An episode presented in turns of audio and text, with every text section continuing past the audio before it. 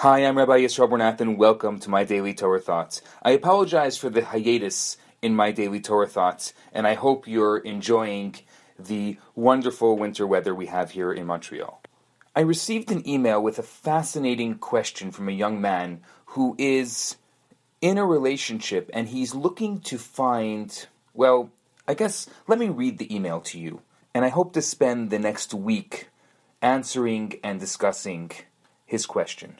He writes Dear Rabbi, I was talking with a friend recently about the archetypes in the Western canon and realized outside of the five books of Moses and the Tanakh, we have very few good role models.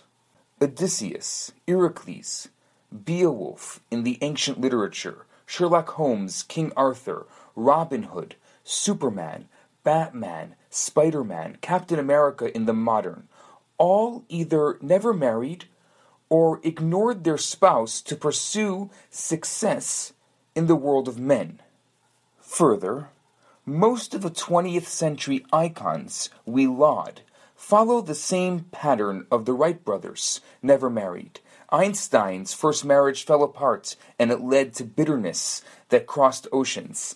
Tesla never married. Musk divorced his first wife, and his second marriage has been rocky with periods of separation. Tony Robbins divorced. Neil Armstrong divorced.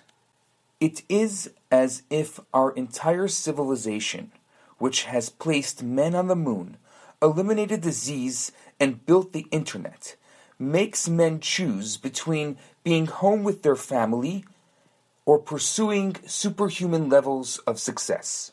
They appear to be mutually exclusive.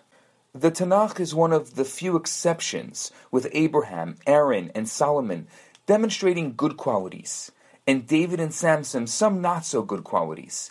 Given our total lack of role models in this area, what do we do? Who should we follow? Does choosing a family life mean we will remain mediocre in our pursuits of business, hobbies, and sports? Thank you very much, and he signs his name. It seems that this is one of the great questions of our society today, especially amongst young people who were raised in a society that pursues success, that honors success, and that pursues money and honors money. And it seems that we use words like settling down when it comes to marriage, when it comes to getting into a relationship. It just seems that relationships aren't as important as they used to be maybe in theory we want to be in a relationship, we want to be in a long term relationship, we want to be married, but practically, is our society setting us up for failure? Is our society telling us subconsciously that marriage is no good, and that is why the divorce rate is so high, and that is why so many people are looking, but not really looking, getting into relationships, but not getting into long term relationships? So, over the next few days, I will be answering this question, which I think is a fundamental question. But for now, I want you to think about it. I want you to think about whether or not you are really looking to be in a long term relationship, or if you are, like many others, and this young man who sent me this email, a product of society. For now, I'm Rabbi Yisroel Bernath. Have a fantastic day. Hi, Rabbi Bernath here. I have some great news for you.